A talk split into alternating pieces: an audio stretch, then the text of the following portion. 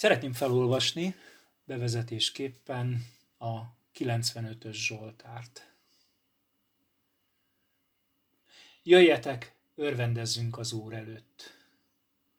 Újongjunk szabadító kőszinklánk előtt. Menjünk eléje hálaadással, újongjunk előtte énekszóval. Mert nagy Isten az Úr. Nagy király minden Isten fölött. Kezében vannak a föld a hegyek ormai is az övéi.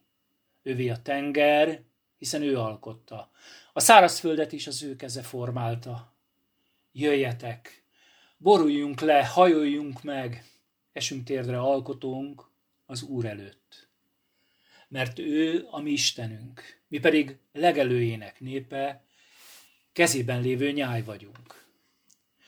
Most, amikor halljátok szavát, ne keményítsétek meg szíveteket, mint Meribánál, amikor Masszánál voltatok a pusztában, ahol megkísértettetek engem, őse, megkísértettek engem őseitek, próbára tettek, bár látták tetteimet. 40 évig bosszankodtam arra a nemzedékre, és ezt mondtam. Tévegő szívű ez a nép, nem ismeri útjaimat.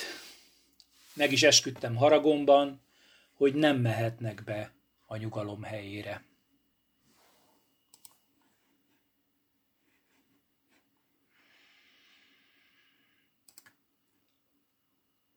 Ünneplésre és dicsőítésre hívja a Zsoltáros a közösséget. Látjuk, hogy az elején hálaadásra és újongásra, mindenek előtt azért, mert ő a teremtő. Ő az, aki alkotta őket, és ővé a tenger, és ővé minden. Aztán a folytatásban imádatra és megalázkodásra, hogy ismerjék el, hogy ő az Úr, ő az alkotójuk. Ő az mi Istenünk, mondja a Zsoltáros. És ekkor történik valami nagyon furcsának, mondhatnám azt, hogy első látásra talán nem is egészen ide illőnek, legalábbis ami emberi értelmezésünk szerint óhatatlanul nem ide illőnek tűnő dolog, azt mondja egy figyelmeztetés gyanánt, ne keményítsétek meg szíveteket. Miért?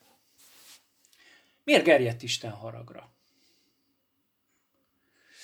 Látjuk, hogy egy történetet mondott el, mesélt el, vagy inkább utalt egy történetre a pusztában. Egy picit elevenítsük fel az a javaslatom, hogy mi is történt ott a pusztában, amire visszahivatkozik, hogy ne keményítsetek meg a szíveteket, mint Meribánál, amikor Masszánál voltatok a pusztában. Ez a történet, ez közvetlenül az Egyiptomból való kivonulás kivonulást követően történik. Látjuk, hogy átkelnek a tengeren. Az átkelést során szemtanúi mindannak a csodának, amit Isten az egyiptomi ellenséggel művel ugye Mózes második könyvének 15. részében látjuk az utána való ünneplést, Mózesnek az énekét, Mózes Zsoltárát, és nagyon érdekes az utána következő, röviden összefoglalom az utána következő két résznek a történetét, hiszen ezután a sok csoda után csak három nap telik el, eljutnak Márába, ahol keserű vízzel találkoznak, rögtön zúgolódnak, hogy nincs víz, a zúgolódás után Mózes meggyógyítja a vizet, sőt, érdekes módon a folytatásban tovább mennek és Élimbe jutnak el, ahol 12 forrás és 70 pálmafa, nem tudom, érzitek ezeket a nagy számokat, egy oázisba, egy csodálatos bőségbe viszi őket. Aztán nem sokkal utána, színpusztájába, ez nagyjából félúton van, a Sinai hegyhez itt mondja a történet során az időt is a Mózes második könyve, második hónap 15. napját írja, tehát nagyjából ugye Páska után egy hónappal vannak, megint zúgolódás van ekkor az étel miatt, és hát ekkor Isten fűrjeket és mannát ad, hogy, hogy olyan bőségben van, hogy rothadásig marad belőle annak, aki meghagy belőle. És ezek után történik, hogy a 2 Mózes 17-ben eljutnak Refidimbe, és meglepő módon, de Refidimben újra zúgolódás történik. Újra zúgolódás történik, mert megint nincs víz. És ez azért érdekes, maga a szituáció is, mert, mert hát már előtte valahogy ez a szituáció megtörtént. Nem volt víz, volt megoldás. Nem volt étel, volt megoldó, megoldás. És újra azt olvassuk, hogy a nép ismét perlekedni kezdett Mózessel, adj nekünk vizet, hogy ihassunk. Miért perlekedtek velem, miért kísértitek? És hát ugye Mózes az úrhoz kiállt, az úr pedig ugye mondja, a történetet biztosan ismeritek, vedd a kezedbe a botot, és aztán ugye ráüt a sziklára, és víz fakad. És ezek után történik az, ez most kivételesen az egyszerű fordításból írom, mert egy kicsit körbeírja a szavakat, azután így nevezte azt a helyet Massa és Meribá, ez azt jelenti próbatétel és panaszkodás. Azért adta Mózes ezt a nevet, mert ott a nép panaszkodott és lázadott, lázadozott, ezzel pedig próbára tették az örökkévalót, hogy valóban velük van-e. Nem tudom, érzitek ennek az egész abszurdumát. Szabadítások sorozatát élik át az eltelt két hónap során. Hát először is látják, ahogy megszabadítja őket a rabszolgaságból, a több évszázados rabszolgaságból. De rövid távon is látják, ahogy elpusztítja az úr az ellenségeket. Zugolódnak a víz miatt, kapnak, sőt bőségesen, bőséges oázisba viszik, viszi őket Isten. Zugolódnak az étel miatt, enni kapnak, bőségesen kapnak. És alig, hogy tovább mennek, mintha mi sem történt volna. A következő első nehézségre ismét zúgolódnak, lázadnak. Ugye próbára tették az örökké valót, hogy valóban velük van-e. Ez a massza és meriba azt jelenti, hogy próbatétel, és azt jelenti, hogy panaszkodás a két szó. Szabad vajon panaszkodni az Istennek? Tehetnénk fel a kérdést. Én azt gondolom, Különösen észrevesszük, hogy a Zsoltárok könyvének egy jelentős része panasz Zsoltár, hogy igen, szabad. Lehet elmondani neki, ami fáj. Lehet kiönteni előtte a fájdalmakat, a megoldhatatlannak tűnő helyzeteket, lehet neki elmondani, kitárni mindazt, ami bennem van, de ezzel együtt maguk a panasz Zsoltárok is arra biztatnak, hogy tegyük az ő kezébe ezeket a nehézségeket, pontosan ezt teszi a Zsoltáros is, és várjuk tőle a megoldást. Tehát lehet panaszkodni az Istennek. Szabad próbára tenni az Istent? Laha, szabad megkérdezni tőle, hogy ebben az helyzetben velünk van-e? Én azt gondolom, hogy Gedeon gyapjúja az bizonyítja, hogy igen, lehet. És azt kell, hogy mondjam, saját magam élete alapján is, hogy szabad elbizonytalankodni, még 30 év után is, igen, szabad elbizonytalanodni, és, és feltenni a kérdést, hogy jól látom és jól értem-e az Istent. Mi az, amit akkor nem szabad? No, ez a 95-ös Zsoltár éppen erre hívja fel a figyelmet, és erről szeretnék beszélni.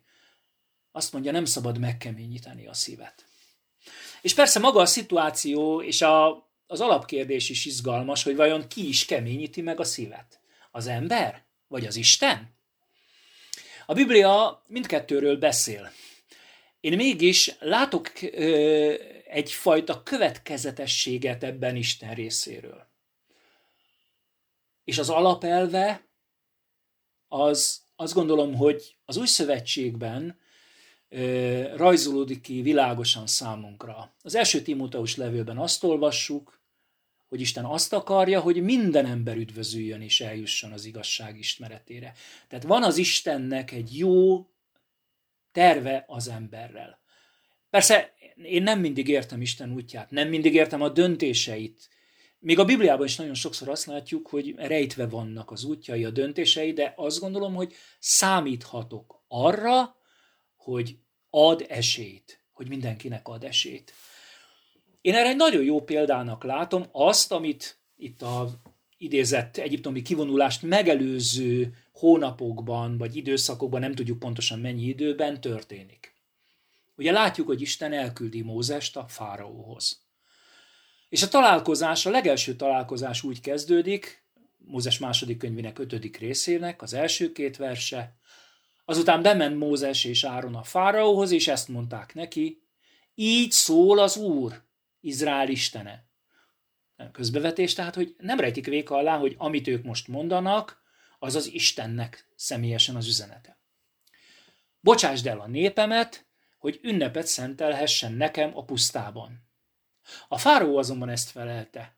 Kicsoda az az úr, hogy hallgassak a szavára, és elbocsássam Izraelt. Nem ismerem az urat, úgyhogy nem is bocsátom el Izraelt. Sőt, valójában a reakciója még keményebb, hiszen látjuk a történetben, hogy rögtön kényszermunkát, még nagyobb kényszermunkát rendel el a népre. És a történet bizony úgy folytatódik, hogy két résszel később, a hetedik résznek az elején már Isten mondja Mózesnek, hogy én azonban megkeményítem a fáraó szívét. Mit jelent a szív megkeményedése? Vissza fogok majd térni, hogy megértsük ezt az egész szituációt, de előbb engedjétek meg egy picit hadd beszéljek a szívről. Furcsa elképzeléseink vannak róla, és ezt különösen beárnyékolja a 19. századi romantika kora, amióta a mi gondolkodásunkba becsempésződött valami olyan értelmezése a szívnek, ami alapvetően a szívet az érzelemmel azonosítja. Teljes szívemből szeretlek, és akkor azt gondoljuk, hogy ez valami érzelmi dolog. Pedig a Biblia egész mást mond a szívről. Azt mondja a szívről, hogy az valójában a léleknek a legfontosabb központi, én úgy értelmezem, központi irányító szerve. Olyan, mint a fizikai szívünk, mint a testi szívünk. Ahhoz hasonlóan állandóan működésben van, állandóan fogadja a külső hatásokat, és azonnal felel rájuk. Vagy szívesen látja, vagy elutasítja őket. Ha nagyon le akarom egyszerűsíteni, akkor a szív legfontosabb feladata, hogy egyfajta döntési központ. Nem akarok nagyon sokat beszélni, mert nagyon sokat lehetne a szívről beszélni, meg mindarról, amit a Biblia emögé ír. Azért is nagyon nehéz, mert összességében a, a Héber nyelv sajátossága miatt nagyon sokszor, nagyon sokféle értelemben mutatja be a szívet.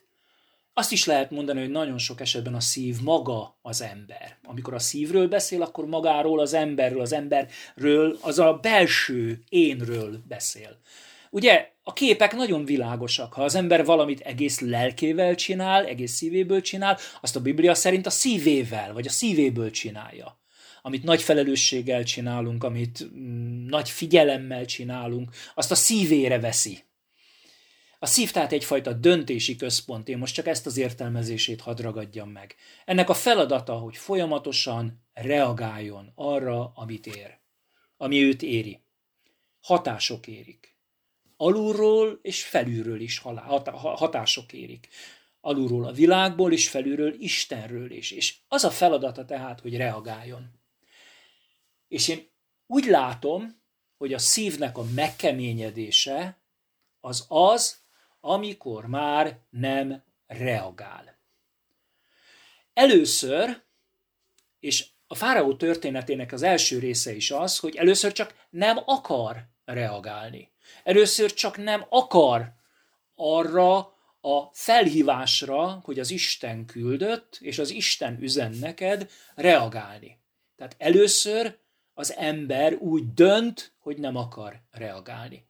És aztán egy idő után azt látjuk, és ez egy nagyon nagy titok, hogy már nem képes reagálni. Itt a fáraó történetében Isten le is leplezi önmagát előttünk, vagy Mózes előtt, hogy én vagyok, aki tehát ebben az állapotában, én úgy értelmezem tehát, amikor azt mondja Isten, hogy én megkeményítettem a szívét, hogy azt mondja, hogy a fáraó maga megkeményíti a szívét, és én most már meghagyom őt ebbe az állapotába. Isten mindenkinél jobban tisztában van a szívemnek az állapotával, erről meg vagyok győződve. Folyamatosan a kezébe veszi, formálja, alakítja. És ennek igazándiból egyetlen egy feltétele van, azt látom. Az a feltétele, hogy a szívem lágy maradjon, puha maradjon, alakítható maradjon. És nagyon világos, hogy ezt az alakítást, ezt a formálást csak ő képes elvégezni, csak ő képes megváltoztatni, csak ő képes átalakítani. Hadd idézek két Zsoltárt, mert ezt felírtam magamnak. Ugye nagyon jól ismert az 51-es Zsoltár. Tiszta szívet teremts bennem, Istenem. Te teremts bennem tiszta szívet. Világosan látom, hogy én nem tudom ezt megtenni. Vagy Ézsaiás 63-ban könyörög Ézsaiás. Miért engeded, Uram, hogy letévedjünk utaidról? Miért engeded, hogy a szívünk kemény legyen, és ne féljen téged? Fordulj, Uram, ismét a te szolgádhoz, a törzsekhez, melyek a te örök tulajdonod. A változás és az alakítás lehetőségét én úgy érzem, Isten minden ember felé kínálja. De ha az ember egy ponton úgy dönt, hogy nem akarja ezt a változást, hogy nem akarja, hogy alakítsák a szívét, azaz tehát maga elutasítja az alakíthatóságot. Ez a megkeményítés. És ez az, amit a fáraó is tesz, amikor elutasítja a neki személyesen kínálkozó lehetőséget. Nem ismerem az urat. Az ember döntését ezek szerint, tehát, és én erre azt mondom nagyon óvatosan, hogy ez az Isten titka, hogy kinél, hogyan, mikor zajlik, de láthatóan követi Isten lépése, Isten teszi most már végérvényesen keményé a szívet, megakadályozza az embert abban, hogy már változtatni tudjon az állapotán. Annyira fájdalmas látni virágvasárnap. János evangéliuma ugye elmondja a 12. részben ezt megelőzően a talán az egyik legnagyobb csodát, ugye Lázárnak a feltámasztását. Ezután van, hogy bevonul virágvasárnap Jeruzsálembe Jézus. És János elmondja 12.37-ben, hogy noha ennyit jelt tett előttük, mégsem hittek benne. És egy kicsit később Ézsaiást idézi, ugye nagyon sokszor idézett történet, megvakította a szemüket, megkeményítette a szívüket, hogy szemükkel ne lássanak, és szívükkel ne értsenek, hogy meg ne térjenek, hogy meg ne gyógyítsam őket. És bizony ezt már Isten mondja. Megvakította a szemüket, megkeményítette a szívüket, hogy meg ne térjenek és meg ne gyógyítsam őket. Isten munkája a hívő életében a megszentelődés. És ez egy folyamatos változást jelent, miközben tényleg van egy kettőssége. A megváltással kezdődik, és azt mondja rólad kijelentő mondban, hogy megszenteltettél, és hogy meghaltál a bűnnek, tehát egy egyszeri elvégzett dolog, megigazultál. De egy más olvasatban ez valójában alkalmassá tett téged, hogy Isten változtatni tudjon a továbbiakban.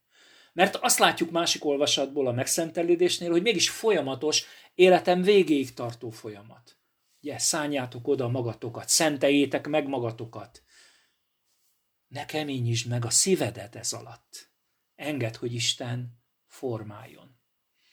És talán, talán látszik az, hogy amikor a példabeszédek azt mondja, hogy boldog ember, aki mindig istenfélő, aki pedig megkeményíti a szívét, bajba kerül, hogy valójában mi az a két dolog az, ami egymásnak tud feszülni ebben a folyamatban. Hogyha mi magunk válunk a gátjának, annak a gátjának, hogy az Isten ezt a munkát végezhesse bennünk. És nagyon érdekes volt azzal szembesülnöm, hogy miközben készültem erre az igehirdetésre, sőt már tulajdonképpen kész is volt, akkor jött velem szembe egy nagyon-nagyon fontos és jó írás, ami más oldalról, de rá felhívta a figyelmemet valamire, amire bizony ez a megkeményedés nagyon is könnyen elviszi az embert. Nagyon egyszerű a kép, és tulajdonképpen mindannyiunkra igaz. Azt értjük és látjuk meg, hogy Isten a hívőt miután örökbe fogadta, újjászüli, isteni természet részévé, részesévé teszi, innen indulunk mindannyian, és aztán a hívő nagyon hamar rájön arra, hogy bizony az idillikében nem férek bele. Mégis védkezem. Mégis hajlok a bűnre. Én is ugyanaz vagyok, mint amiről Pál a római hétben beszél. Kicsoda szabadít meg engem. És tudjátok, ez a még száz százalékig bűnös vagyok, száz százalékig mégis igaz, kettős megtapasztalása óriási feszültség az ember számára. Számomra is az. Számomra is nagyon sokáig egy nagyon nagy küzdelem volt, és ez egy harc valójában minden hívőben, a két természet harca. És ez egy hajtóerő lehet arra, hogy gyűröljük a bűnt, szeressük az Istent, és vigyen minket Istenhez egyre közelebb és közelebb, és amíg ez zajlik, addig valóban ez is fog történni, és be fogja fejezni azt a munkát Isten, amit elkezdett bennünk. De ennek az útja az az, hogy újra és újra Isten kegyelmét el tudjuk fogadni.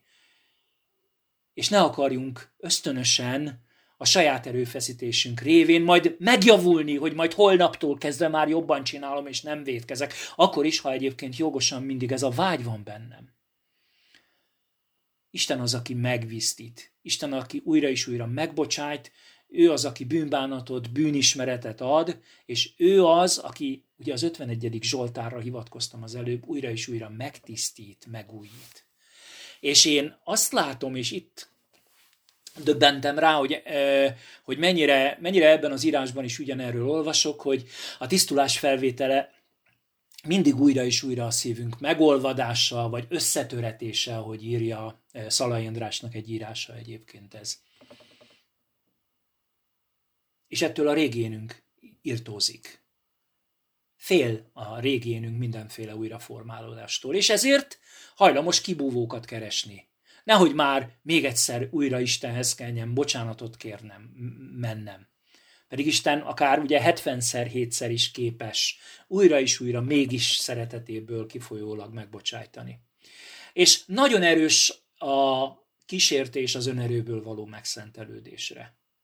Az Isten és az ember előtt önmagát igazolni akaró ember valahogy, valahogy igyeksz, igyekezni kezd. Hajlamossá válik egyre inkább kialakítani maga körül egy olyan környezetet, ami egyfajta szabályrendszer, egyfajta önigazolás, és hadd mondjam el, a legbiztosabb útja annak, hogy egyfajta törvényeskedő környezetet alakítson ki maga körül. Az tehát, amikor nem az újra és újra összetöretés és szív megolvadás útját választom, hanem inkább az emberi megoldások útját. Kialakítok olyan rendszert, amikor már magamtól is, és aztán másoktól is szabályok megtartásában látom a megoldást. Mit jelentett itt, és most akkor nagyot ugrottam eddig, mert nagy kitérő volt, ha visszatérünk oda Refidim ö, környékére, tehát ez a bizonyos Meriba és Massa ahogy elnevezi, és akkor most már értitek, hogy ez a Meriba és Massa, ezek szimbolikus nevek, nem pedig földrajzi nevek. Látták, látták a csodákat. Újra és újra látták a csodákat, és mégsem hittek.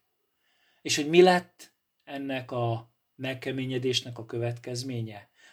A bevezetőben ezt olvastam a 95-ös Zsoltárból. 40 évig bosszankodtam arra a nemzedékre, és ezt mondtam, tévejgő szívű ez a nép, nem ismeri útjaimat.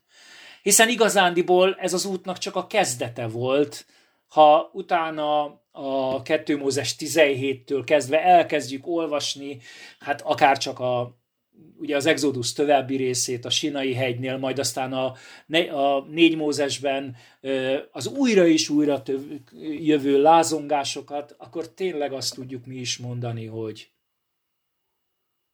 hát tulajdonképpen értjük, hogy bepöccent az Isten.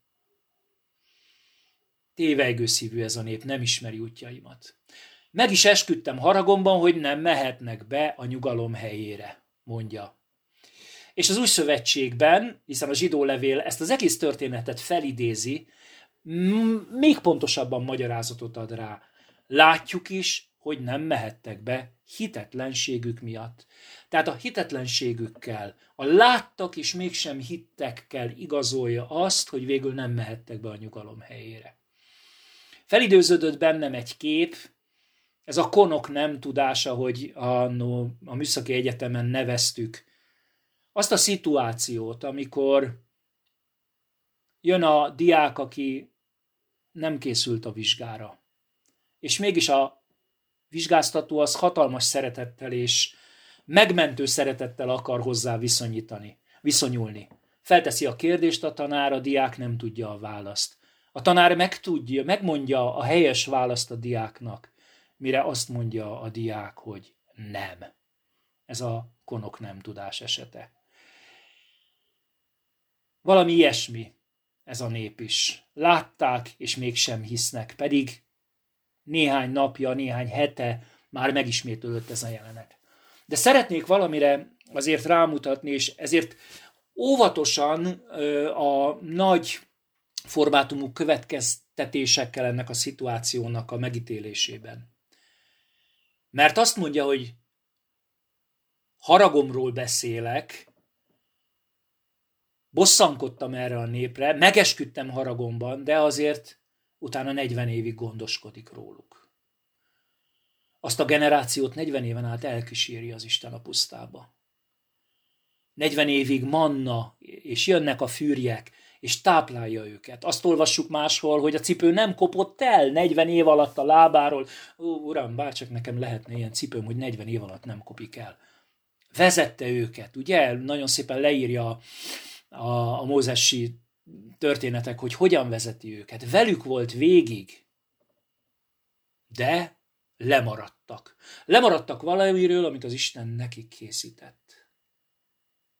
És hogyha ezt most egy kicsit a mai újszövetségi értelemben értjük ezt az egész történetet, akkor remélem értitek, hogy nem arról beszél, hogy az üdvösségüket, az Istenüket veszítették el, hanem lemaradtak. Lemaradtak arról a megígért lehetőségről, amiket, amit az Isten a számukra már jó előre előkészített. Ami tulajdonképpen egy karnyújtásnyira volt. Gábor egyszer rámutatott, Ferivár Gábor, hogy csak néhány nap vagy néhány hét volt tulajdonképpen bejutni az ígéret földjére.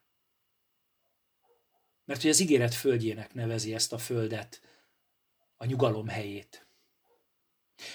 Hogy mi ez, ami számunkra, én szeretném nyitva hagyni. De az új szövetség ugyanúgy felhívja a mi figyelmünket is a zsidó levélben, hogy ugyanerre a történetre utalva, ugyanis aki ugyanis bement Isten nyugalmába, maga is megnyugodott a munkáitól, mint Isten is a magáitól. Igyekezünk tehát bemenni abba a nyugalomba, hogy senki el ne essék az ehhez hasonló engedetlenség következtében. Nyitva hagyom, de azért rámutatok, számunkra is van ígéret. Számunkra is ezért szól a figyelmeztetés. Elég szélesen körbejártam tehát ezt a szív kemény állapotát és a szív megkeményedését. Az igazi kérdés azt gondolom mindig a számomra az, hogy Úram, hogyan kerüljem el a szívem megkeményedését. És azt hiszem itt érthető meg, hogy hogy kerül a, hát népiesen szólva, a csizma az asztalra. Hogy került ebbe a Zsoltárba bele ez a figyelmeztetés. Azt olvassuk a hatodik, hetedik versben, hogy jöjjetek, boruljunk le, hajoljunk, megessünk térdre, alkotunk az Úr előtt, mert ő a mi Istenünk, mi pedig legelőjének népe kezében lévő nyáj vagyunk. Azt mondja, boruljunk le, hajoljunk le, essünk térdre az Úr előtt, és ismerjük el, hogy ő az Úr alázzuk meg magunkat újra és újra a színe előtt. Ismerjük el, hogy kik vagyunk mi, és ki, ki, és ki ő. És én azt látom, azt értem meg ebből, hogy az Isten előtt önmagát feltáró, újra és újra előtte leborulni tudó, leborulni akaró ember szíve megmaradhat mindig lágynak. Megmaradhat mindig az Isten kezében, puhának és formálhatónak. És ez mindennél fontosabb. Mert hogy ki vagyok és kivé leszek, azt egyedül Isten határozza meg. És az én számomra valójában nincsen más, csak az, hogy kezedben hadd legyek agyak csupán, ahogy egy énekünkben énekeltük annó. És ha valaki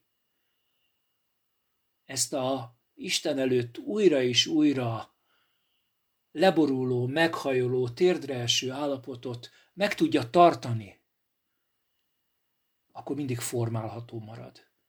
És mindig lágy marad. És végül akármit is tartogasson az az ígéret. Egészen biztosan tudom mondani, hogy nem fosztja meg majd magát attól, hogy bemenjen az ő megígért nyugalmába, amit a zsidó levél írója megígér a számunkra, illetve hát amit Isten megígért a mi számunkra. Amen.